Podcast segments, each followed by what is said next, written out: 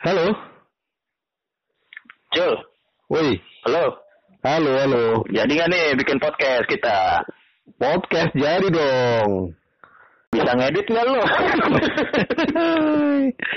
Cuek aja, cuek aja kita ya. Cuek aja. Cuek aja ya. Oke. Ya, Oke, oke satu dua Tiga.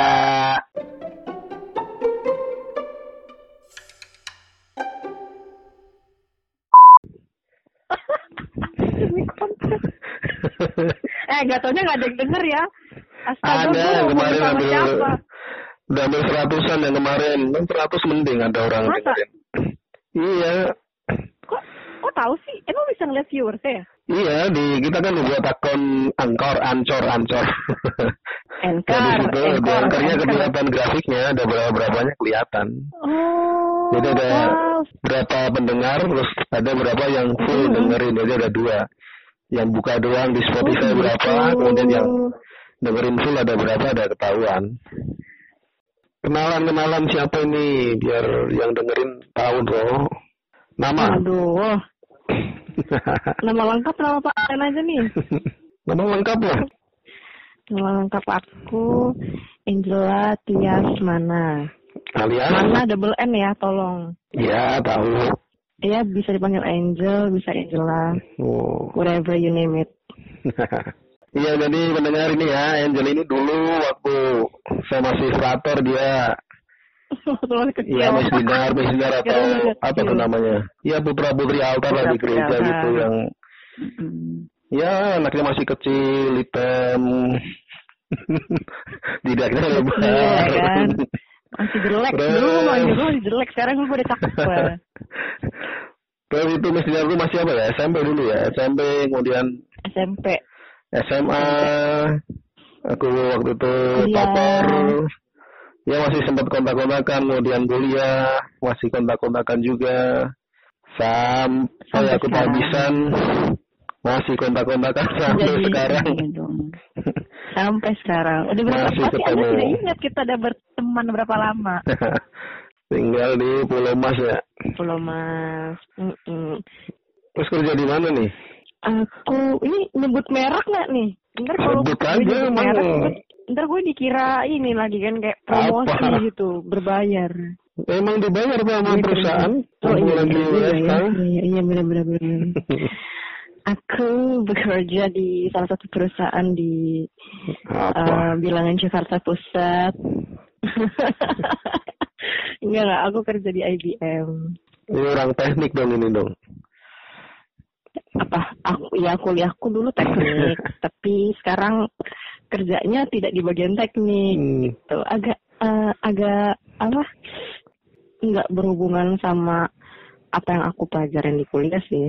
Ya. malah lebih banyak ke duit sih ke urusan yang uh, administratif kayak Oh. uang kayak gitu-gitu malah nggak ke tekniknya emang nggak mau sih terus Hmm. kenapa dulu kuliah teknik gue ya ya makanya kuliah jurusan apa, kerjanya apa.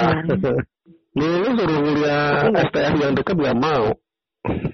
ya nggak mau lah gue ngapain kuliah di STM ya ntar. Astagfirullah eh ini ntar gue di mohon maaf nih ntar yang ngedenger dosen-dosen maaf.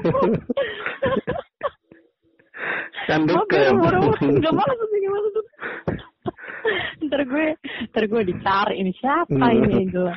Aduh, Yo, lalu di rumah beneran kerja atau enggak sih kalau saya itu? beneran lah. Sekali gila gue gaji buta dong kalau gue nggak kerja. Terus gimana ngomongnya coba? Rutinitasnya apa coba cerita? Taunya kerja emang dipantau pakai apa? jadi tuh kalau kalau aku sih sehari-hari kerja tuh start mulai kerja sekitar jam sembilan setengah sepuluh. Hmm. aduh ket- kedenger eh ketahuan deh gue kerja siang-siang ya kan yoga jam sembilan setengah sepuluh dah paling cepat setengah sembilan karena pagi harus beres-beres rumah dulu kan maksudnya nyuci segala macam gitu. Terus eh, udah beres kerjaan rumah terus mulai kerja eh, setengah sembilan itu jam setengah sembilan sembilan sampai nah sampainya ini tuh Mm-mm. sebenarnya nggak nentu. Jadi bisa dibilang tuh justru eh, semenjak WFH ini tuh bisa dibilang jam kerja justru jadi nggak kekontrol gitu. Karena eh jam waktu itu pernah juga baru kelar kerja tuh jam 9 Malam. jam tapi itu tapi itu jam 9 malam. Tapi itu udah dipotong sama eh, karena harus nyetrika dulu kan. Nyetrika mandi Hmm. makan gitu. Kepotong itu sih.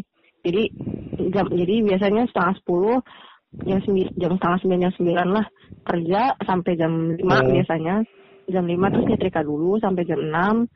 Jam enam bersih bersih gitulah maksudnya mandi makan segala macem. Hmm.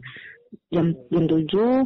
Kalau misalnya memang lagi ada ada kerjaan yang harus uh, urgent banget untuk dikerjain dan memang kayak lagi pengen nyicil aja gitu supaya besokannya mungkin kerjanya nggak terlalu berat atau emang lagi ada pendingan biasanya terus jam tujuan tuh mulai start kerja lagi sampai ya sampai secapeknya aja. Sampai capeknya ya.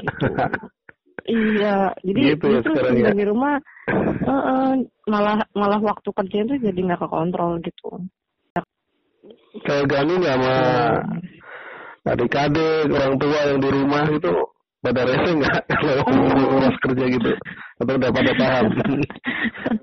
awal-awalnya sih kaget sih kayak eh aduh ngaturnya gimana ya gitu tapi udah sebulanan lebih di rumah gitu kan ya awalnya juga orang-orang rumah belum terlalu yang melihat bahwa memang ini tuh tanggung jawab aku untuk bekerja di rumah gitu Hmm. jadi kayak mungkin mungkin masih menganggapnya kayak- karena kan ya papa mama kan juga papa mama masih kerja tapi kan kerjanya nggak dibawa ke rumah gitu kan Hmm. jadi karena mereka tidak tidak kerja dari rumah, mungkin masih me- menganggapnya aku eh, nggak nggak nggak nggak harus gitu, nggak wajib untuk kerja gitu kan. Adik-adik juga Hmm. gitu.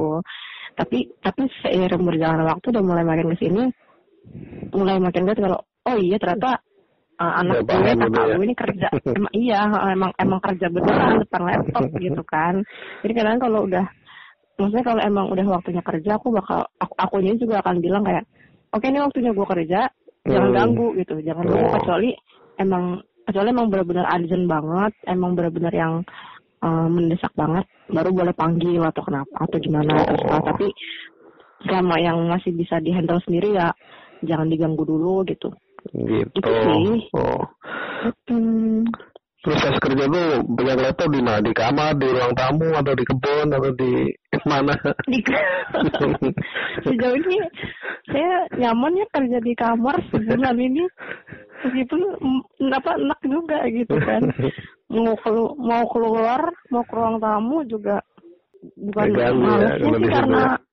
eh, rame di, apa di depan rumah kan tetangga Hmm. tetangga gitu kalau di kamar kan ya lebih lebih bisa fokus aja sih gitu Lebih fokus dan nggak ketahuan juga kalau tidur ya. Oh enggak, kita cheatingnya enggak tidur, kita cheatingnya Netflixan, kita nonton aja guys. Jadi mulai karena aku kerjanya, Layarnya Iya. banyak berarti ya. iya dong kita apa namanya multifungsi gitu. Kalau misalnya pas kerjaan lagi nggak banyak, oh ya udah cheating bentar, Netflix nonton lagi, ya kan, lanjutin nonton kita. Gajian tetap nih, kerja di rumah gajian tetap tapi ya. Wah tetap dong, kita mah. Hai. Lebaran juga dapat THR sih dong nanti tidak ada pemotongan. Apa? THR juga dapat nanti dong. THR, THR. THR, THR, aku mintanya di akhir tahun. Kalau di kantor aku boleh milih. Oh gitu. Jadi THR-nya mau lebaran apa mau nanti eh, akhir tahun. Oh. Nah, karena kita anak yang suka menimbun harta, kita minta di akhir tahun biar banyak, guys. Oh, Gitu. Memang selama ini Iya gajian dong. buat apa aja? Selama ini yang sudah udah gajian setahun terakhir ini buat- apa aja? Ditabung Buat semua. jelas. Enggak lah, enggak semuanya dong, Beb. Enggak mungkin. Buat, ya itulah buat, maksudnya buat nabung, iya. Buat, eh apa namanya, keperluan rumah, gitu kan. Oh. Keperluan rumah ini bukan keperluan pribadi loh ya, bukan. Keperluan Iya. rumah, keperluan pribadi juga, gitu. Maksudnya keperluan pribadi kayak bensin, terus Hmm. eh, Ada motor ya, kita kerja ya? parkir. Iya dong, kita mah Woi, motor jadi girl. motor girl di Jakarta ya. Hmm, iya dong, kita kita motoran anaknya. Ya. Ini gimana nih paskan kemarin di rumah? paskan di mana aja kemarin? Iya cuy di rumah aja sih kita cuy. Kita terharu suci muter-muter misalnya nih keliling Indo. Bisa di depan layar ya. Iya di depan laptop ya. Kamis putih di Bandung. Jumat Agung di eh, Surabaya. Eh Surabaya apa Malang? Malang ya? Malang. Koskupan Malang. Eh, Sabtunya di Katedral deh. Katedral Jakarta. Sama Hmm. Minggu. ya di sini Muter. di sini ada pemberlakuan itu juga apa? Jaga jarak, PSBB. jaga enggak enggak PSBB Iya. ya, yang jaga jaraknya aja. Maka di gereja-gereja Oh, sini ya social distancing. social distancing ada juga maka ya praktis mereka ya seperti di episode yang sudah diceritakan kemarin ya mereka di rumah-rumah di lingkungan-lingkungan lah di Kombas namanya di sini komunitas basisnya lima enam keluarga tapi yang di paroki ya kami ya Hmm. jaringan komunitas paroki aja ada saya sama Rosi, Frater, sama tukang masak, sama anak asrama. Ya bersepuluh di ruangan pastoran. Itu mama kena DB panik nggak tuh kemarin? panik wah gila sih. Tapi gue paniknya paniknya tidak gue tunjukkan. Gue anaknya stay cool kan. Maksudnya Hmm. apa kayak misalnya ada yang sakit di rumah tuh kayak gue Hmm. oh ya udah gitu. Kayak ya udah gue gue mengerjakan yang gue bisa kerjakan gitu. Gue nggak mau memperlihatkan kepanikan gue gitu. Karena gue tau kalau gue panik takutnya ntar orang lain jadi kayak panik jadi gue stay cool gitu. Sampai akhirnya terus kan pokoknya tuh si mama lima harian tuh panas eh, panasnya kan naik turun panas turun lagi Hmm. naik turun kan sampai akhirnya di hari ke enam kalau nggak salah akhirnya dibawa ke klinik Prodia disuruh cek darah Hmm. make sure apakah ini tipes atau DB atau yang lainnya gitu kan karena Hmm. dari gejala sih jujur nggak curiga sih kalau itu COVID Hmm. atau apa gitu karena memang tidak menunjukkan gejala-gejala yang uh, ke arah sana gitu aku sih lebih prefer oh ini kayaknya DB deh Tapi karena kalau tipes kan biasanya ada sakit perut ya kan di ulu hati Hmm. karena si mama kan kan aja perutnya dia cuman sakit kepala pusing berlebihan bener-bener Hmm. sampai nggak bisa bangun gitu jadi kan mikirnya kayak oh ini DB kali ya cuman waktu itu gue masih mikir kayak DB nyamuk dari mana di rumah gue nggak pernah nyamukan gitu kan Tuh nah dari mana tuh? mak gue gitu Masih kerja? Nggak iya selesai. mulai mulai kerja tapi tapi kerjanya ini kerjanya eh, dia yang ke sekolah musik murid-muridnya di rumah jadi online juga Oh. Mm-mm.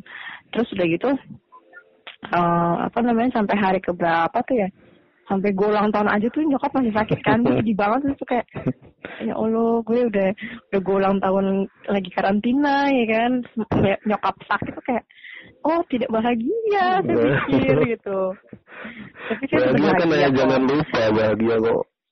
Iya dong, saya selalu bahagia ya. Terus udah gitu sampai aku ulang tahun aja itu udah hari ke tujuh atau delapan deh. Itu Hmm. masih masih lemesnya tuh bener-bener yang kayak orang nggak bertulang tuh gimana sih kayak bener-bener lemes banget Iya, gitu nggak bisa bangun gitu kan. Iya kan panik ya maksudnya udah hari ke berapa udah mendekati hari ke 10 dia masih lemes yang bikin panik sih itu gitu. Malah Hmm. justru ketika dia panas segala macam aku nggak panik gitu kan. Terus Oh. sampai akhirnya di ditelepon lah sama salah satu eh, temennya mama gitu ya Hah? eh sama temennya mama gitu karena mungkin si temennya mama ini nggak berani nelfon mama karena takut mama jadi kepikiran gitu. Hmm. Ini btw gue belum cerita tahu sama nyokap gue soal yang ini, gue baru cerita nih malu nih sul. Daripada kalayak ramai sumpah beneran. Soalnya dia bilang sama gue kasih tau mama ya bahkan sampai sekarang mak gue udah sembuh gue belum cerita sama mak gue. Nih, jadi tuh eh, si temennya nyokap nih kan eh, suaminya suaminya temennya itu eh, Pak RT. Hmm. Nah, ada tetangganya dia yang sakitnya tuh mirip gejala si mama. Nah, terus pokoknya udah udah mendingan nih, udah eh, pokoknya udah berhari-hari sakit gitu kan. Nah, udah di udah semingguan gitu ditanya lah sama si suaminya sama nyokap ke eh, si pembantunya ya tetangganya kan. Si bapak ini gimana udah sembuh udah mendingan gimana gitu. Oh udah kok udah udah mendingan ngomongnya gitu. Hmm. Dua hari kemudian, dua hari kemudian tetangganya ini meninggal. Karena Nah, kan bingung dong, saya nggak nggak tahu kenapanya gitu kan. Karena awalnya dibilangnya sakitnya tuh demam kayak DBD gitu. hmm, Gejalanya kayak DBD gitu kan. Terus eh, apa namanya? eh, pokoknya gejala semua kayak DBD gitu. Bener-bener apa namanya? eh ya pokoknya mirip kayak mamah lah gitu kan gejalanya. hmm, Dua hari kemudian dia meninggal si tetangganya Oh. ini. Nah, ternyata setelah dicek, eh sorry, eh, terus ka- karena karena udah tahu meninggal, si suaminya temennya nyokap ini kan karena dia RT, jadi dia kayak pengen tahu dong meninggalnya karena Kenapa? apa. Terus ada eh, ad- kan biasanya kayak ada administrasinya kali ya kayak surat-suratnya apa segala macam gue nggak ngerti sih ya itu.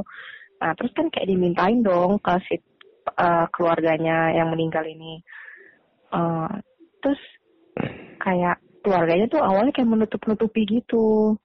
hmm, Em, apa kenapa meninggalnya kenapa dan ternyata setelah dicari tahu dia meninggal ah, dia dikubur dengan protokol gitu loh hmm, sesuai Iya, protokol. iya. Nah akhirnya akhirnya ketahuan kalau si yang meninggal Kena. ini itu kena corona, kena oh, covid gitu. iya iya iya. Setelah dicek, akhirnya setelah udah ketahuan si yang meninggal ini kena covid, satu rumahnya dia tuh diperiksa semuanya.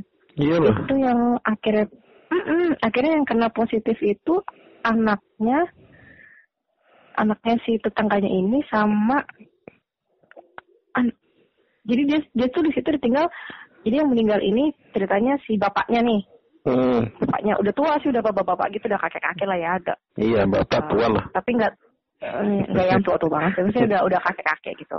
Hmm, kakek apa si suaminya si bapak-bapak ini dia punya anak. Anaknya ini juga punya keluarga. Jadi kayaknya hmm, anaknya ini satu keluarga tuh tinggal di situ jadi tinggal barengan. Hmm, gitu kan. Terus ada pembantunya juga. Nah gue lupa sih antara anaknya sama mantunya yang kena atau siapanya tapi pokoknya akhirnya ada yang positif juga di rumahnya dia.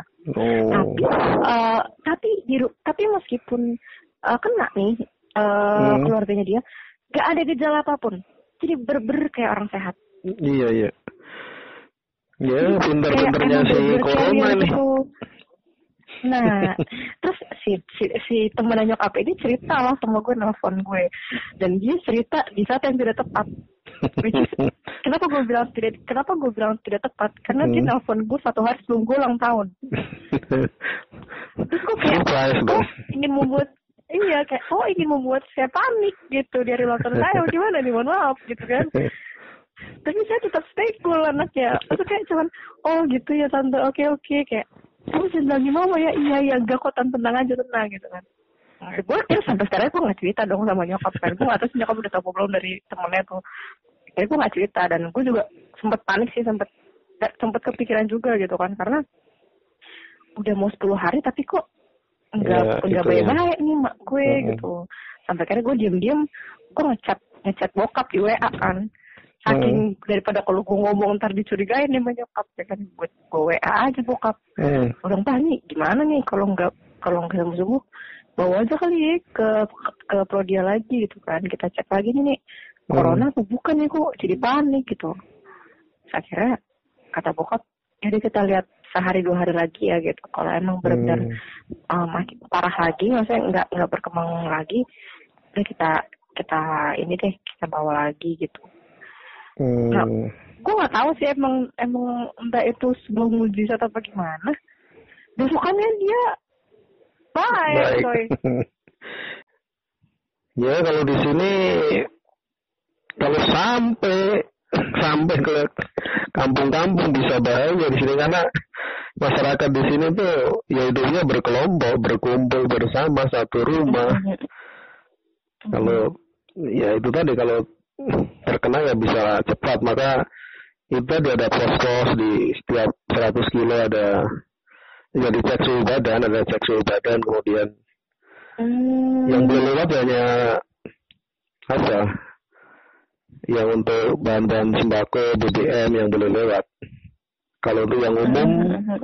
harus ada surat dari dari bupati bahkan harus ada memo untuk perjalanan-perjalanan Oh. itu untuk mencegah itu ya Iya. datanya tidak sampai ke pedalaman Sama sih di sini. juga gitu.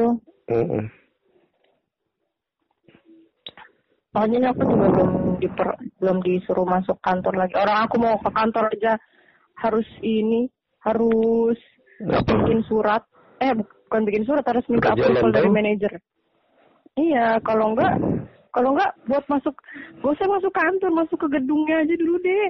Enggak boleh, Nggak boleh. dicek. Enggak boleh harus ada surat, surat apa namanya? Surat jalan dari manajer, Hmm. surat, surat kalau emang udah izin gitu loh. Kalau enggak nggak nggak bisa masuk. Hmm, ya. Sestrek itu. Ya, ya, ya, ya. Request dong, nyanyi dong. Kan biasa kamu nyanyi di Insta Story, di di kawinan orang. Daripada- dengerin aku nyanyi di telepon, mendingan kamu cek Instagram aku aja. Ini follow ya kan. ini nanti demi konten ini, nyanyi lah.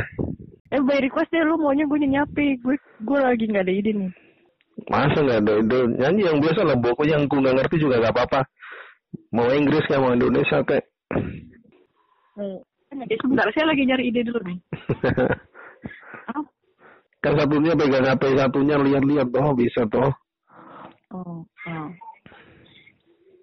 Karena gue karena gue masih terbayang-bayang Glenn Fredly jadi gue nyanyi lagu Glenn, Glenn Fredly aja ya. Oke. Kita Ini tidak tampilkan. tidak tidak full kan?